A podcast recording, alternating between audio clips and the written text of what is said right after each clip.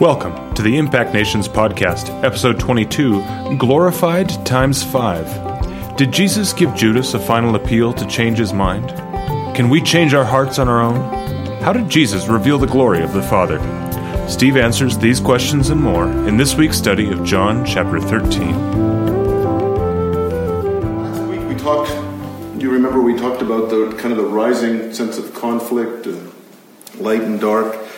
John continues to increase the conflict uh, here between the light and the darkness, uh, and he really heightens uh, he heightens the impact by moving straight into the betrayal directly.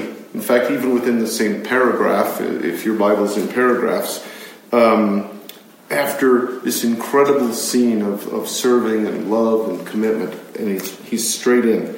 So we're going to start at verse uh, 18. That's John 13, verse 18. I'm not speaking about all of you. I know those I have chosen. But the scripture must be fulfilled. The one who eats my bread has raised his heel against me. I am telling you now before it happens, so that when it does happen, you will believe that I am he. I assure you, the one who receives uh, whomever I send receives me and the one who receives me receives him who sent me. So, as I said, he moves directly from the prophetic act of foot washing, and we talked about how that's connected to the cross and, and his emptying, and that he moves directly into a prediction or a prophecy uh, of his betrayal.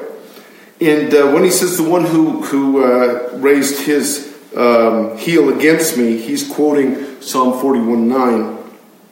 And uh, that was an expression that means to betray or to turn against someone. The context, I keep coming back to this, the setting and the context is so important with, with, with all of Scripture, but I see it so much in John, especially, I think. Um, so the context is powerful. Jesus knew what Judas was about to do, and yet Jesus humbled himself and descended down below, beneath Judas, and washed his feet. And I think this adds to the power of verse 15 that we talked about last week, uh, which he says, I have given you an example that you also should do just as I've done for you. We're going to come back to that later. Now, his prophecy, he says, this is going to happen, and I'm telling you um, before it happens, so that, pardon me, when it does happen, you will believe that I am he. So the prophecy serves to increase your faith. In fact, many of us know that the revelatory gifts, prophecy, words of knowledge, words of wisdom, um, they always seem to be used by the Lord to increase people's faith. Our faith, the one receiving it. And that's what Jesus did. I want you to notice something because it's, it's good old John. It goes all the way back to the prologue. Uh, he says, I'm telling you so that when it does happen, you will believe that I am He, your Bible says. However, literally, he says, so that you will know I am. So we're right back to Exodus 3. Who do I say sent me? Tell them I am. Jesus said, Before Abraham was, I am. Remember John 8, I think about 53? so he never he never leaves this theme through the whole gospel of the complete uh, intrinsic unity between the Father and the Son. And he says, I assure you, the one uh, who receives whomever I send receives me, and the one who receives me receives him who sent me. Now, it was really interesting. If any of you want to look up uh, newlifecity.org, because uh, Pastor Allen spoke on the whole thing about uh, receiving and receiving the prophet's reward if you receive the one he sent. Um, and of course, neither he nor I knew what each other was preparing, so I thought that was interesting. But, but John is building here on the theme of unity that we have with the Father because we have unity with the Son. The one who, Jesus says this, excuse me, in different places, if you, if you receive me, you receive the Father, he says earlier in John. The theme develops and develops, and we're really going to get into it in John 14. In fact, one of my favorite verses in all of the Bible is 14:20. I'm in the Father, you're in me, I'm in you. It's this incredible unity. Remember we talked about the Trinity a little while ago, and we talked about the word perichoresis, which means this this intermingling, this activity, what, what the church fathers called the divine dance.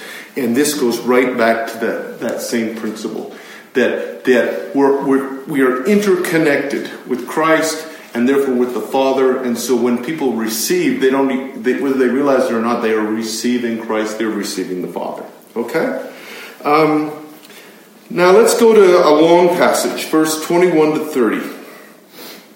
When Jesus had said this, he was troubled in his spirit, and he testified, I assure you, one of you will betray me. The disciples started looking at one another, uncertain which one he was speaking about. One of his disciples, the one who Jesus loved, was reclining close beside Jesus, and Simon Peter motioned to him to find out who it was that Jesus was talking about. So he leaned back against Jesus and asked him, Lord, who is it? And Jesus replied, He's the one I give the piece of bread to after I have dipped it. When he had dipped the bread, he gave it to Judas, Simon Iscariot's son. Pardon me. After Judas ate the piece of bread, Satan entered him. Therefore, Jesus told him, What you're doing, do quickly. None of those reclining at the table knew why he told him this. Since Judas kept the money bag, some thought that Jesus was telling him, Buy what we need for the festival, or that he should give something to the poor. After receiving the piece of bread, he went out immediately, and it was night. Let's just start to take this apart a little bit. Go back to the beginning, verse 21. He was troubled in his spirit. We saw this in John 11:33. Remember when Lazarus died and he went and he saw his, his sisters weeping and he was troubled in his spirit. John wants us to see that although Jesus is fully aware, we're going to see this over the next few minutes, he was so aware of what was happening. It, it, it was just the fulfillment of, of prophetic, he knew what was happening. But, and so he was in control, but that doesn't mean he was emotionally and spiritually detached by what was happening. He was troubled. It hurt him, even though he knew what was going on. And this gets us back to what John won't ever let us get away from the humanity of Christ and the deity of Christ. Fully God, fully man. And I've shared with you at length earlier in this series the historical challenges, especially in the first 400 years of the church, to hold this truth in tension that he's fully God and fully man. But John never lets it go. It's all the way, uh, it undergirds everything he writes. And as I've said again uh, many times, there are so many levels of meaning in John, and that he doesn't waste a word. Everything is very purposeful. Let's look at 22 to 25. Pardon me. One of his disciples, the one Jesus loved, was reclining close beside Jesus. Simon Peter motioned to him to find out who it was he was talking about. And he leaned back against Jesus and asked him, Lord, who is it? This is one of the most famous images in all of the gospel. You hear people preaching on this and leaning on the breast. Uh, did you know that the actual literal word means womb? Isn't that interesting? Mm-hmm. Um, and, uh, you know, we've got uh, Da Vinci's Last Supper, we've got so many examples of this scene. John leaning into Jesus. And what we have is this John. You know, John is, he, he operates at so many levels. There's just a, a, an incredible revelation and brilliance there. And one of those levels is he's a wonderful dramatist. He knows how to tell the story in a way that we, we enter in, we become part of it. And uh, this passage has always been, chapter 13 has always been so vivid to me, dramatically. and he creates this dynamic tension that was starting to grow, we talked about last week, and now it's increasing. There's this tension of incredible intimacy. The only time we ever hear about one of the disciples actually laying his head on his chest. Incredible intimacy. And at the same time, we're becoming aware that there's total betrayal in the room, and they're both happening at the same time. Um, the disciples are not understanding what he's saying. It's interesting in Matthew's account, each one of the disciples' immediate response is to wonder Does Jesus mean me? Am I the one who's betraying him? Isn't that interesting? When he had dipped the bread, and some of your older versions say it dipped in the sop, it's in the, you know, like the gravy. When he dipped the bread, he gave it to Judas. You probably know this, but in case you don't, in Jewish culture, to, to dip the bread and give it to you was uh, a great honor and a great expression of, of deep friendship and intimacy. So he, he didn't just kind of pick it as some token thing. Well, you know, who, I'll flip the coin in that direction. This, this had so much meaning and he gave it to him.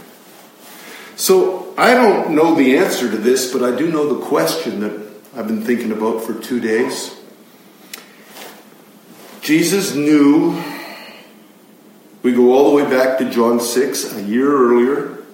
Jesus knew what was going on with Judas. And he knew where it was headed. And yet, he gave him this bread. So, my question for myself, by extension for us, is it possible then in this context that Jesus gave the bread to Judas as a final appeal? Was it a final appeal to him? Because he felt deeply, right? He wasn't just going through the motions. So, this opens up a great paradox to me. I was having a discussion with somebody today on the phone about this. Um, Jesus knew prophetically what Judas was going to do. But God also doesn't violate our free will. He never violates our free will. So was this a final and hopeful gesture? And we live with this dynamic tension. I think that, that God knows, but He also allows for there to be change. It allows us. That's that's a you know I'm getting into something called open theism, but it but it at the heart of it is a loving God has to give free will to His creation, to the universe because love requires free will, right? Mm-hmm. If I if I require Jerry, we work together. You have to love me. You have to respect me. You have to whatever. But it's it, there's it's not possible. It's got to be free will. So this just I've been thinking about this for a couple of days because I don't think he was just doing that. Oh well, this is just to move things along. It was this incredible appeal. I think perhaps. Okay? But Steve, if Judas didn't betray him, someone would have had to for it to be completed, right? I think probably. I mean, Jesus had to be crucified for it yes. to be finished. Yes. And he had to be betrayed one way or another. Yeah. And, may, and and I'm not saying he didn't know that Judas I'm saying there's this paradox this incredible paradox in creation that God knows, but there's still free will. So that gets into a whole huge theological issue, again called open theism. But um, I was just, without getting into big open theism, I was just wondering about the significance of that. It seemed like it had so much love in it and so much appeal in it. So then, verse 27, pardon me, after Judas ate the piece of bread, Satan entered him. Therefore, Jesus told him, What you're doing, do quickly. Now, we looked last week at the beginning of this chapter, verse 2, which says, The devil had already put it into the heart of Judas to betray him. And now he says, Satan entered him. It's, by the way, it's the only time uh, John uses the word Satan or the name Satan in his whole gospel. That's just a freebie. It's got nothing to do with anything. I just thought I'd tell you. Um, so here's what I think it shows us from verse 2 now to verse 27. The devil had already put it into the heart of Judas to betray him. First, Satan put the idea into Judas's mind as a possibility to be considered. Now, Satan entered into Judas because he's the accuser. So I want to just look a little bit at the context for what Judas has decided to do. One year earlier, because this is our third Passover, one year earlier, in John 6, 70, 71, Jesus said, did I, not, did I not choose you, the twelve, and yet one of you is a devil? He spoke of Judas, son of Simon Iscariot, for he, one of the twelve, was going to betray him. That's a year earlier. Think of all that happened in a year. Jesus kept loving Judas for a year, even though his heart had turned away from Jesus. I find that amazing. That's an amazing capacity. Remember just a little bit earlier in John 12 that, that Mary and Bethany, she, she anointed him for burial. She, remember that? The fragrance? and Judas got really angry. What a waste. This could have been, you know, sold and given to the poor or whatever. Well, even John says he, it's not because he really cared about the poor. But I wonder this was when he saw Mary at the feet of Jesus pouring out this fragrance. Is he angry because of the waste, which is what he said, or is he angry and jealous of Mary's intimacy with Jesus? Because it's an intimacy he just didn't have. I think I pointed out to you before, if you look in uh, various places, Matthew 26 is my favorite example, you'll see in the Last Supper, is it I, Lord? Is it I, Lord? Is it I, Lord? And, and Judas says, Surely not I, Rabbi. Mm-hmm. And when he kisses him, he says, Hail, Rabbi. He never was, and I think, I think perhaps that's where this came from. Here's the other thing I've been thinking about for two days. For a year, his heart is sliding, right? It's getting harder. And, uh,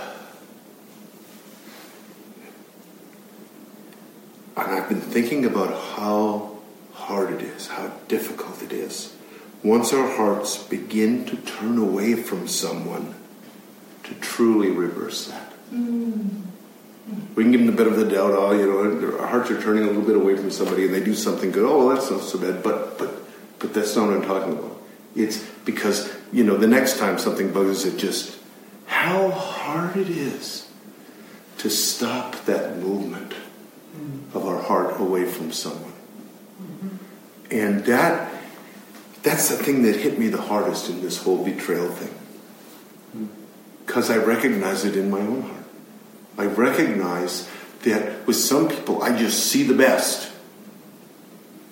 You know, no matter what, I just I, I, I just assume the best. I see the best, and other people, though I don't want it to be so, my heart is drifting away from them, and it's I don't see the best. I instinctively see the worst or see that they messed up or I don't assume the best. So that's what just hit me because a whole year Judas has been sliding in the midst of miracles and, you know, 5,000 being fed and uh, the blind seeing and Lazarus raised, and yet his heart is sliding. I don't have an answer for that question, but I sure have a question that's been going off in me for the last couple of days. Judas' acceptance of the bread without changing his plan means that he is chosen for Satan rather than Jesus. There's a choice in that. Verse 2, to reinforce what I said, tells us that betrayal was an idea, a possibility that was planted in his mind. But when Ju- Judas chooses betrayal and acts upon it, this is the final opening of himself to the powers of darkness. The powers are now using Judas um, to attack Jesus by bringing a charge against him. They're using him. He is a tool in their hand, he's a pawn on their chessboard. So I want you to notice that John has prepared us for this all the way through his gospel, going all the way back to the prologue. Um, that, that there's darkness and yet the light shines in it. Light and darkness are going to be in conflict. He tells us in different ways, but it goes all the way back to verse 5 of the first chapter. This underlying conflict has been there from the beginning. So then Jesus looks at him, and I think with tears in his voice, but who of us can know for sure? He says, What you're doing, do it quickly. Jesus knew that Judas had made his final choice. He knew there was no delaying this final confrontation between light and darkness. And Judas only leaves after Jesus has told him to leave. Isn't that interesting? He doesn't just get up and walk out. Jesus says, Go do what you're going to do. John is stressing that Jesus is in control of his destiny. And I take us back to John 10 18 where Jesus said, No one takes my life from me, but I lay it down of my own accord. I have power to lay it down, and I have power to take it up again. I have received this command from my Father. With this betrayal and Satan entering Judas, the hour of darkness has come. Again, we've got many warnings of this. For example, uh, John 9 4, Jesus warned that the night is coming all the way back to John 3:19. This then is the judgment. The light has come into the world and people love darkness rather than the light because their deeds were evil. So once again, verse 30, he goes out, it has more than one level of meaning. It says, and Judas went out immediately and it was night. Judas has now turned his back on the light he's gone into the darkness. Okay? So again, I, I, just continue to tell us all to be watching context, be watching setting, and be looking for levels of meaning which are often metaphorical and symbolic. Um, in John 12 35, Jesus had said, The one who walks in darkness doesn't know where he's going. What he's saying is, he's, he's caught in spiritual blindness. And we are seeing Judas caught in spiritual blindness. So that's the betrayal. And uh, if I could just go back to this thing and, and say it one more time, and then I'm going to move on to the second section. We need to think about how hard it is once our hearts begin to turn away from someone to truly reverse that. I suspect that is that's a place of great repentance. That's a place I'm going to get to at the end of this next section of recognizing our own weakness. That's a place of crying out for the power of God. Because I'm not that convinced we can change our hearts on our own. This week's episode is brought to you by our journey to India. Each year, Impact Nations partners with our friend Randeep as he and his amazing team seek to break new ground in northern India. Every year, Randeep brings us to villages where no one has ever heard the gospel of Jesus Christ.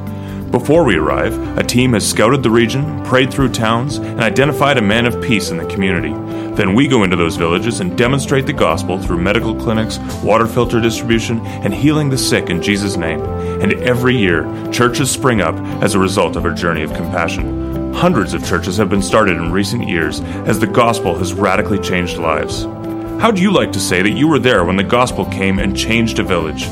Join us February 10th to the 22nd. Register today at impactnations.com/india. And now, back to the podcast. I want to talk now about a, the introduction of a whole section that is, is called the Farewell Discourse. And it's this final monologue, mainly monologue, uh, not exclusively, but mainly monologue that Jesus has with now the eleven. And uh, it begins at the point where Judas leaves the room. Jesus is now unhindered by the darkness that Judas carried. And uh, I think we need to remember that even Jesus is affected by spiritual atmosphere. Remember uh, Mark 6, he could, he could do no miracles, just a few healings because of the atmosphere. As some of you who've traveled with me know why it's so important we, we go out with intercessors and we pray through a village, especially if we're going in for the first time, because sometimes we're hit with incredible darkness, incredible unbelief. Um, and uh, and so I just want us to be aware that, that even Jesus was affected by this, because you see the immediate shift at verse 31. As soon as Judas, who is so controlled by the powers of darkness, is gone, there's like a momentum that immediately starts. Jesus moves forward in a long, sustained outpouring of the essential and deep things of his heart. He knows what's happening, what's going to be just a few hours from now. And this is his final time to pour out. Now, the thing about the scriptures is that, and especially I see it in, in you know in the New Testament, is that the, the chapter divisions were made, you know, 400 years after the Bible was written. And sometimes they're really in awkward places. And, and almost all of us, we tend to think of chapter, you know, so we read a chapter at a time. But really, where we're going into now, uh, 13, verse 31 and following, goes all the way through to the end of chapter 16, and some would say the end of chapter 17. Chapter 17 is Jesus' prayer, called the priestly prayer. And uh, some would put that as part of the discourse, and some would put that separately, and it really doesn't matter which way you see it. but I want you to see that where we're into now, we've just started into this farewell discourse. And I've got a few things I want to say about it before we start in. These chapters are full of some of the richest insights in the Bible. These chapters, this last bit of 13 and 14, 15, 16, and I think 17, reveal more of who God is and what He's doing in us and what He's doing in the world. Uh, a commentator I like very much, Raymond Brown, has written that the farewell discourse, and I quote, surpasses in nobility and majesty all other discourses of Jesus. It is, it is, it is incredibly powerful. You know, uh, it's a long time ago now. It's probably, uh, I don't know, 12, 13 years ago. I felt like the Lord said, I want you to, to spend time just meditating on this discourse. And I did for three and a half years. Three and a half years. I just kept going and going. And you'd think you'd just get tired of it. I thought I'd get tired of it. Instead, it just goes deeper and deeper. Um, so, um, the earlier discourses, because you know it's filled with, with him speaking and uh, you know addressing, but those earlier ones um, were spoken to crowds. Sometimes they were like John 6, for example, that long one, you know, and I'm the bread of life and eat my flesh, drink my blood. And sometimes they were spoken to hostile crowds. But this final farewell discourse is him pouring out his heart on that last night to his own, those 11. Um, I've told you that John's gospel is the most mystical of the four gospels. I'm sure you've noticed I've said that to you several times over the months. And that's why we've been looking at the depth of meaning in his words.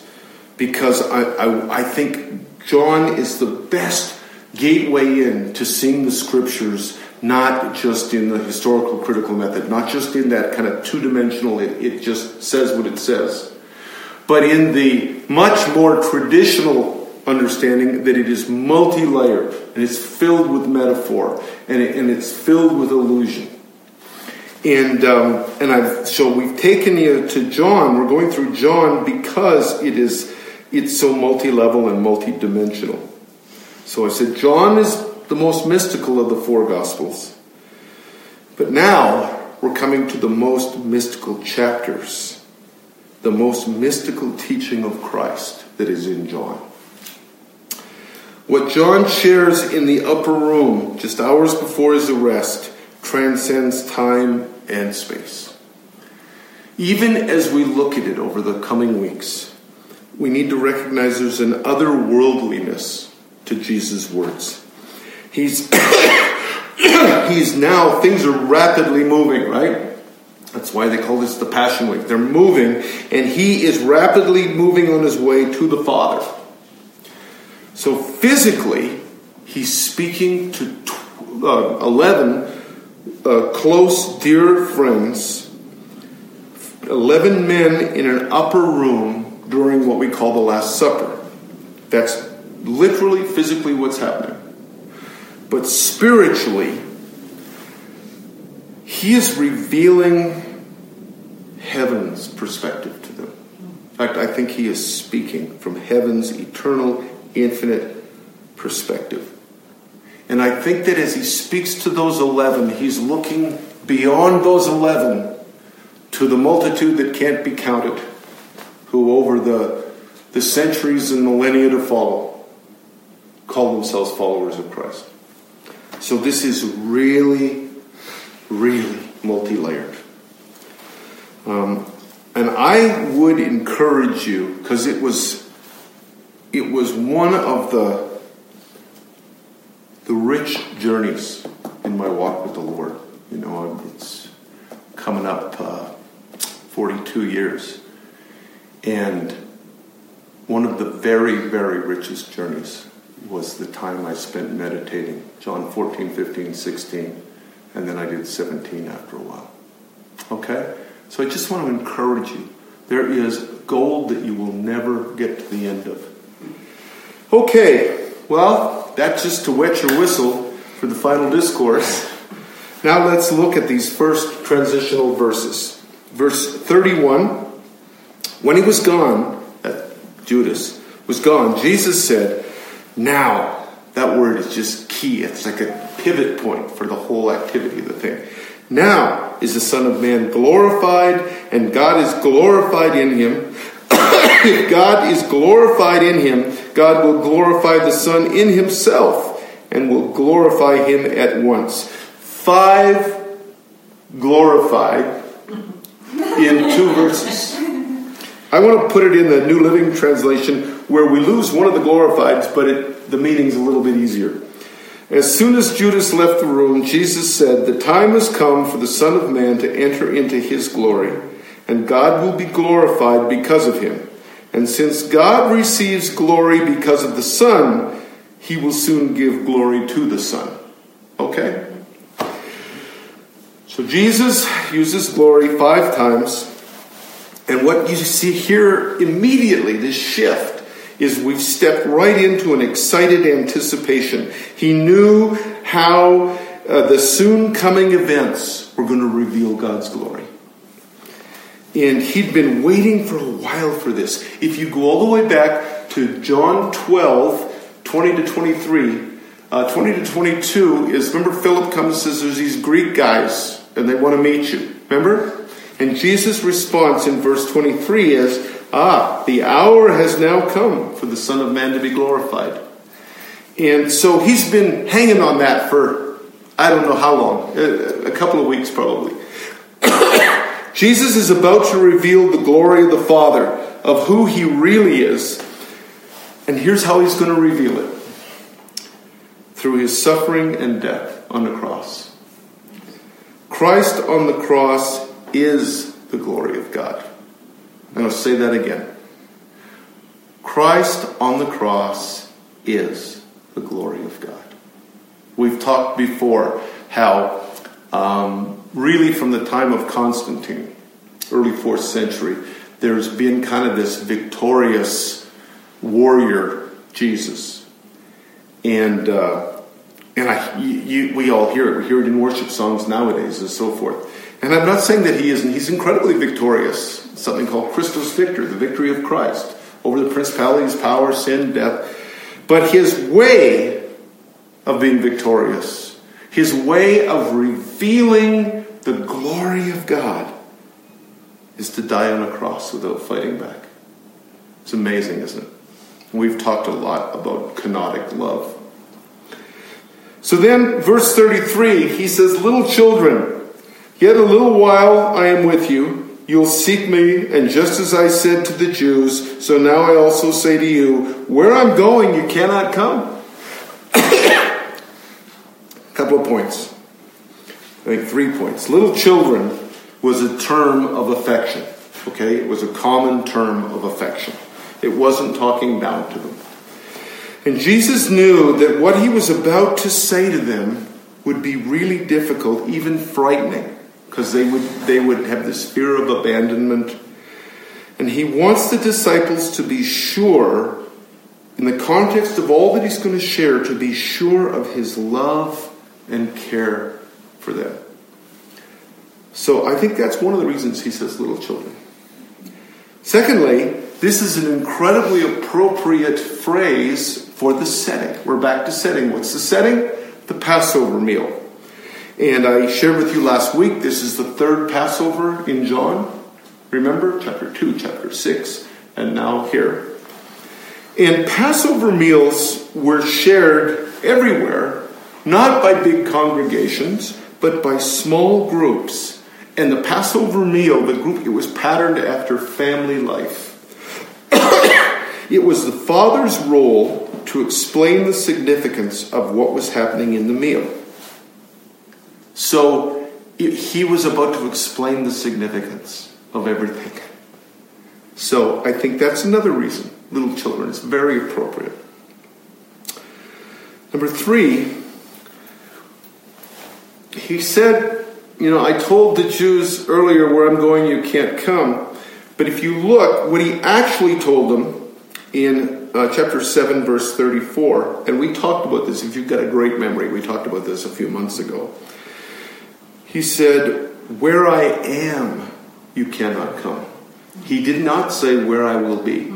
He said, Where I am. And uh, again, we see the multi dimensional gospel of John that transcends time and space. That's why he could say in John 8, before Abraham was, I am. I am. Not I was, I am. So a few minutes later, he says almost the same thing to Peter, um, but he expands it slightly. He says, Where I'm going, Peter, you cannot follow me now, but you will follow me later. And there's great meaning in that. And, and we come back to that in John 21. Everybody still doing all right? Yes. All right. Now we come to these really, really well known verses 34 and 35. Excuse me.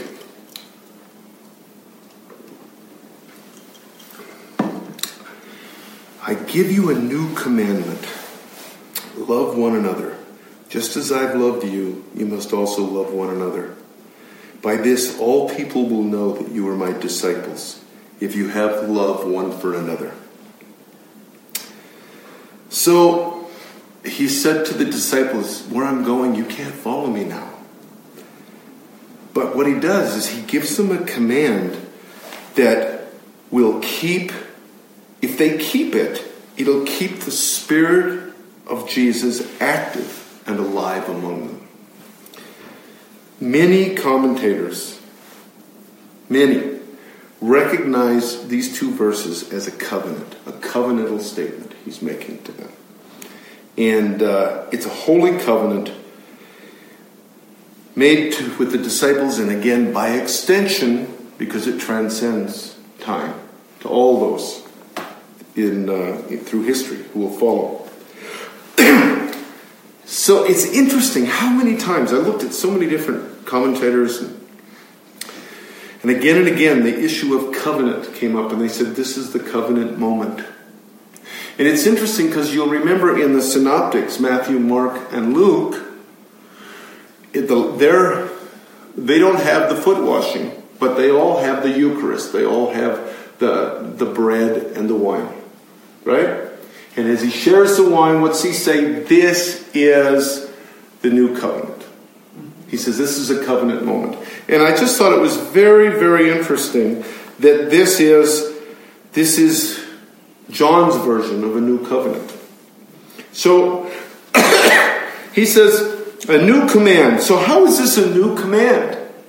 Leviticus in three different places, Deuteronomy. Uh, the Old Testament says to love your neighbor, to love one another. So, how on earth is this a new command? Anybody else ever wonder that when you read that? Well, the words that he says are not new, but the mode or the means of doing this is radical. It's completely new. Because the key phrase there is, as I have loved you. This is the key. The life of Jesus is both the spiritual power and the pattern. Remember last week, verse 15, he said, For I have given you a pattern, literally, or example, your Bible probably says. I've given you an example or pattern that you should do just as I have done for you. For the first time in history, there's a supernatural enabling to love. We can lean into that and we are enabled. We're going to get into this certainly by chapter 16 about he, he sends the helper, the teacher, the counselor. but that's why it's new. Not the words, but there's a supernatural enabling and a pattern to follow. The scope, secondly, the scope and generosity of God's love couldn't be fully known. It was impossible for them to fully know the scope of His love until what? Till the cross, right? Till the Father had given His Son. And this is also what makes the commandment brand new because nothing like that has ever happened and will ever happen again. So now there's a supernatural source, a supernatural dimension to loving one another, and there's a pattern to follow. So I want to talk about this pattern because I find at one level it encourages me, and at another level it convicts me. You ever get that where you're both encouraged and convicted? He says, As I have loved you. As I said, that's the key. So my question is this How did he love them? And by extension, how did he love us? How did he love them?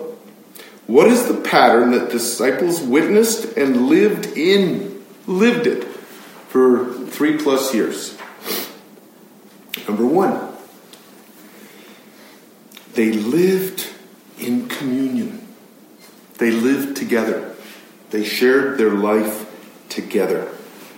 Um, the early church held on to this for a long time. They lived in communion. You can read about it in, in Acts 2 and Acts 4. Um, right now, some of you have been to India with me. Uh, I'm seeing a variation on this where uh, sometimes they're literally living together in one house, but if not, they practically are. They're, they're the house together all the time. Um, my friends, Anu and Randeep, um, they cook 20 extra meals a day because they found that's the average number of people that come. So, the, the, as I have loved you, he loved them by living in communion with them. He lived the most inclusive life ever. Secondly, they not only lived close, but they lived a shared life. You can read about it again in Acts 2 and 4. They shared their possessions, they shared their finances, they shared their time.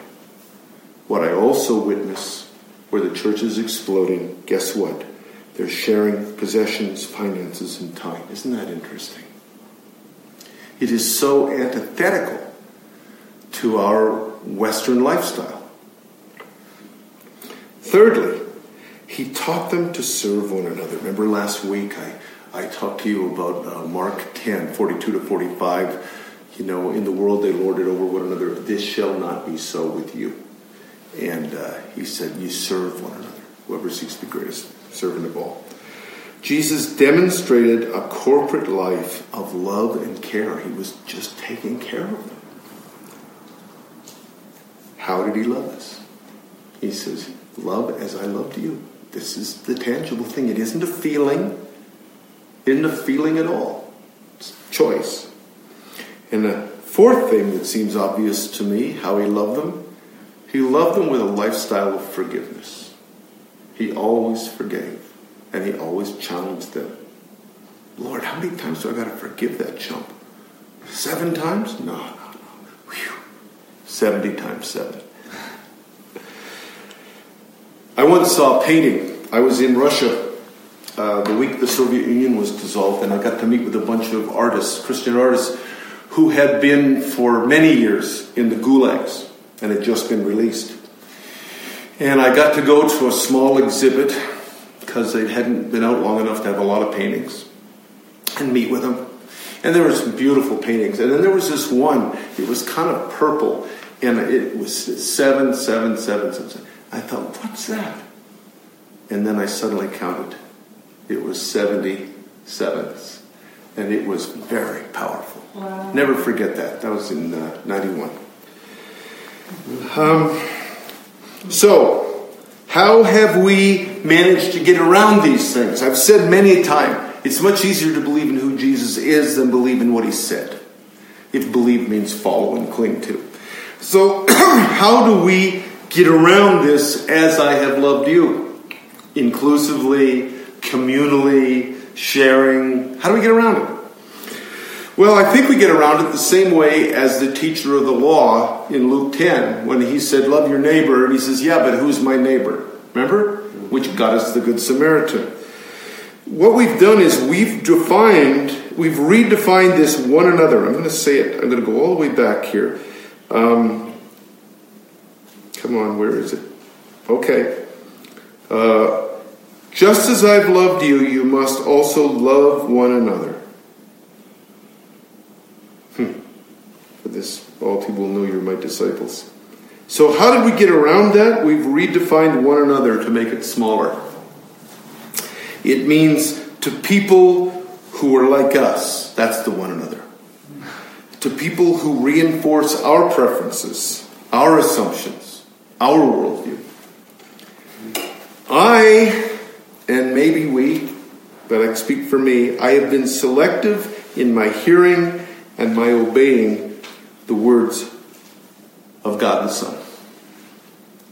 And that creates this dynamic tension in me. I read the scriptures and I see what he says, and then I'm immediately confronted with the tension of the choices I make.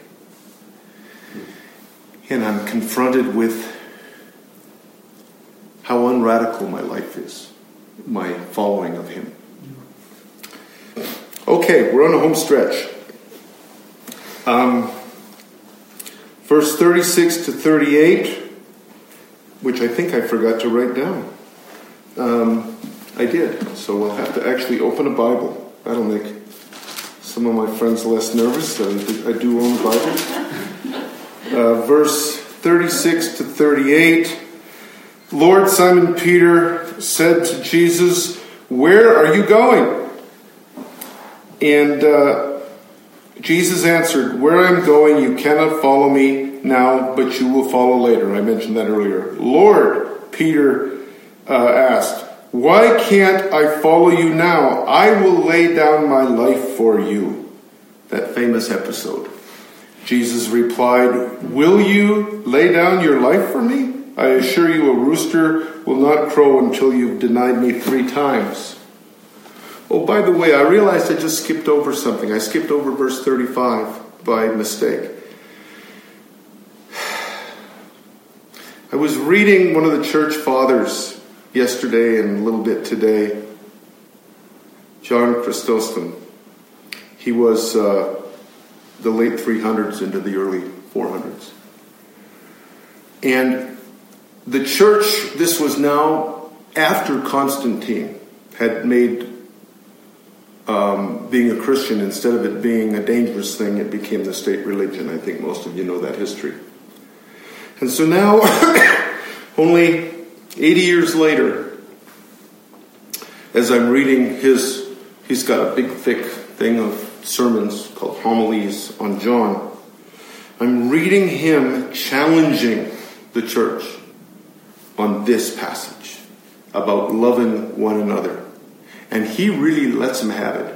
He says, the heathen, by that he means non Christians, the heathen have given up on their own deities, you know, which is mainly the, the pantheon of, of Greek and Roman gods. And they, they are happy with the gospel, but they cannot embrace it because what they see in the church. Mm-hmm. Isn't that interesting? That was only 80 years after Constantine. Mm-hmm. And so they will know our love. They will know us by our love, right?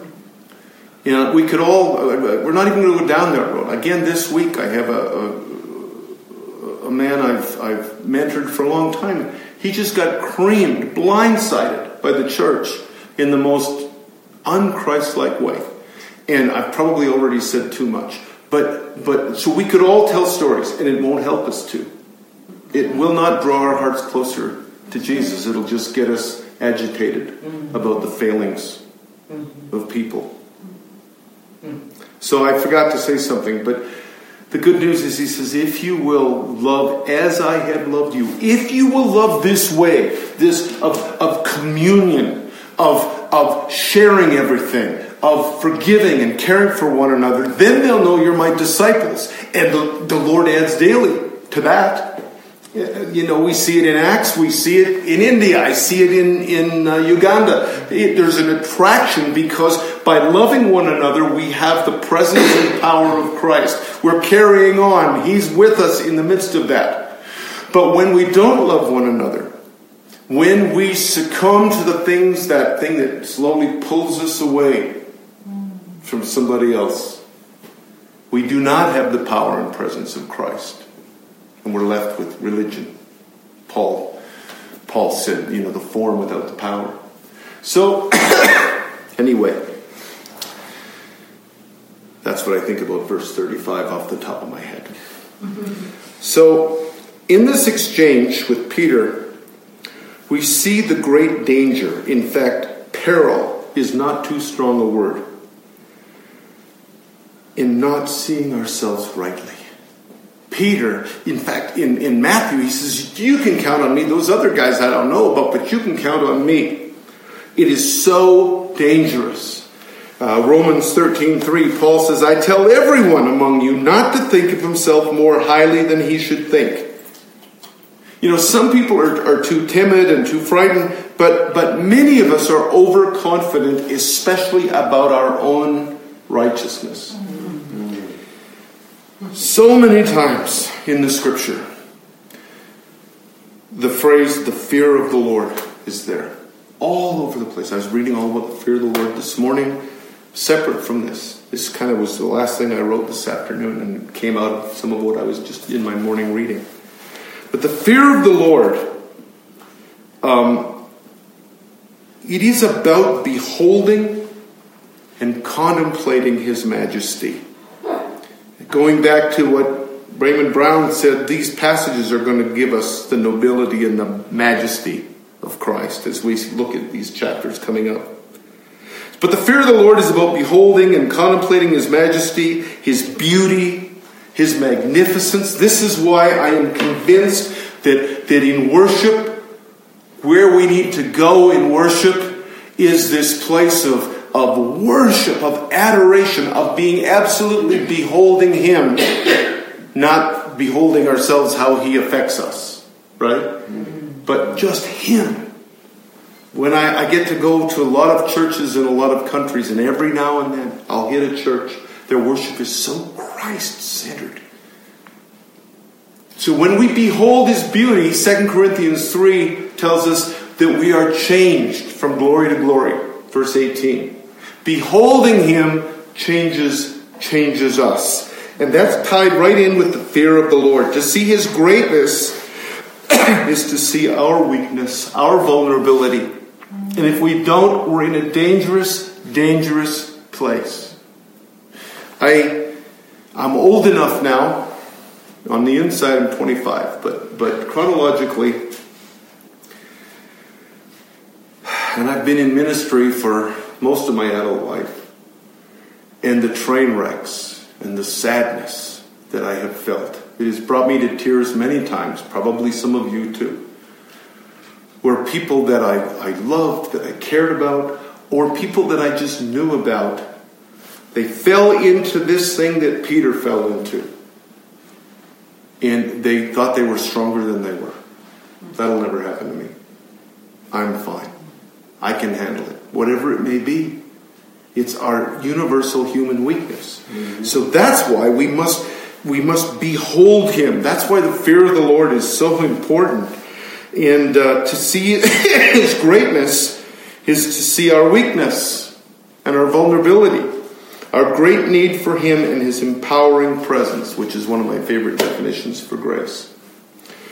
So I'm going to finish a little different this, this time. I, in my own personal morning time, besides reading the scriptures, I, I usually read um, a, a, chapter or a couple of pages from one of the uh, contemplatives, often the historic contemplatives through church history. And, uh, and right now, I'm near the end of uh, reading um, Julian of Norwich. She is. a 14th century English woman, um, a mystic, a contemplative. Uh, she was a contemporary of Chaucer's, actually, and she is the first English woman whose writings were ever published. Anyway, I'm just going to share and, and, understand this is in pretty modern language, but it's still a little bit of a you know Renaissance thinking. But in light of us recognizing His magnificence and the more we recognize that, the more we see our own great need. Because we can be like Peter and say we got it covered. We can be like Judas and gradually our hearts start to harden towards someone. So, let me finish by reading a little bit of Julian of Norwich, who wonderful, wonderful stuff. But this kind of trembling and fear will cause no suffering it befits the worth and might of God to be regarded in this way by those he created, fearfully trembling and quaking with humble joy, marveling at the greatness of God the Maker and at the littleness of all that is made. For to contemplate this makes such makes each created being marvelously meek and subdued. And God is as good as he is great and it uh, is as much it as much benefits his goodness to be loved as it befits his greatness to be feared. For this reverent fear is the fair courtesy that is shown before God's face in heaven. And by as much as he shall then be known and loved beyond what he is now, so he will be feared beyond what he is now. Isn't that terrific? That concludes this episode of the Impact Nations podcast. If you've got any questions, send them to podcast at impactnations.com and we'll be sure to discuss them during our next Q&A session with Steve. And please, prayerfully consider this journey to India in February. I'll be there and I think you should be too. Visit impactnations.com slash India for all the details. Thanks. Have a great week.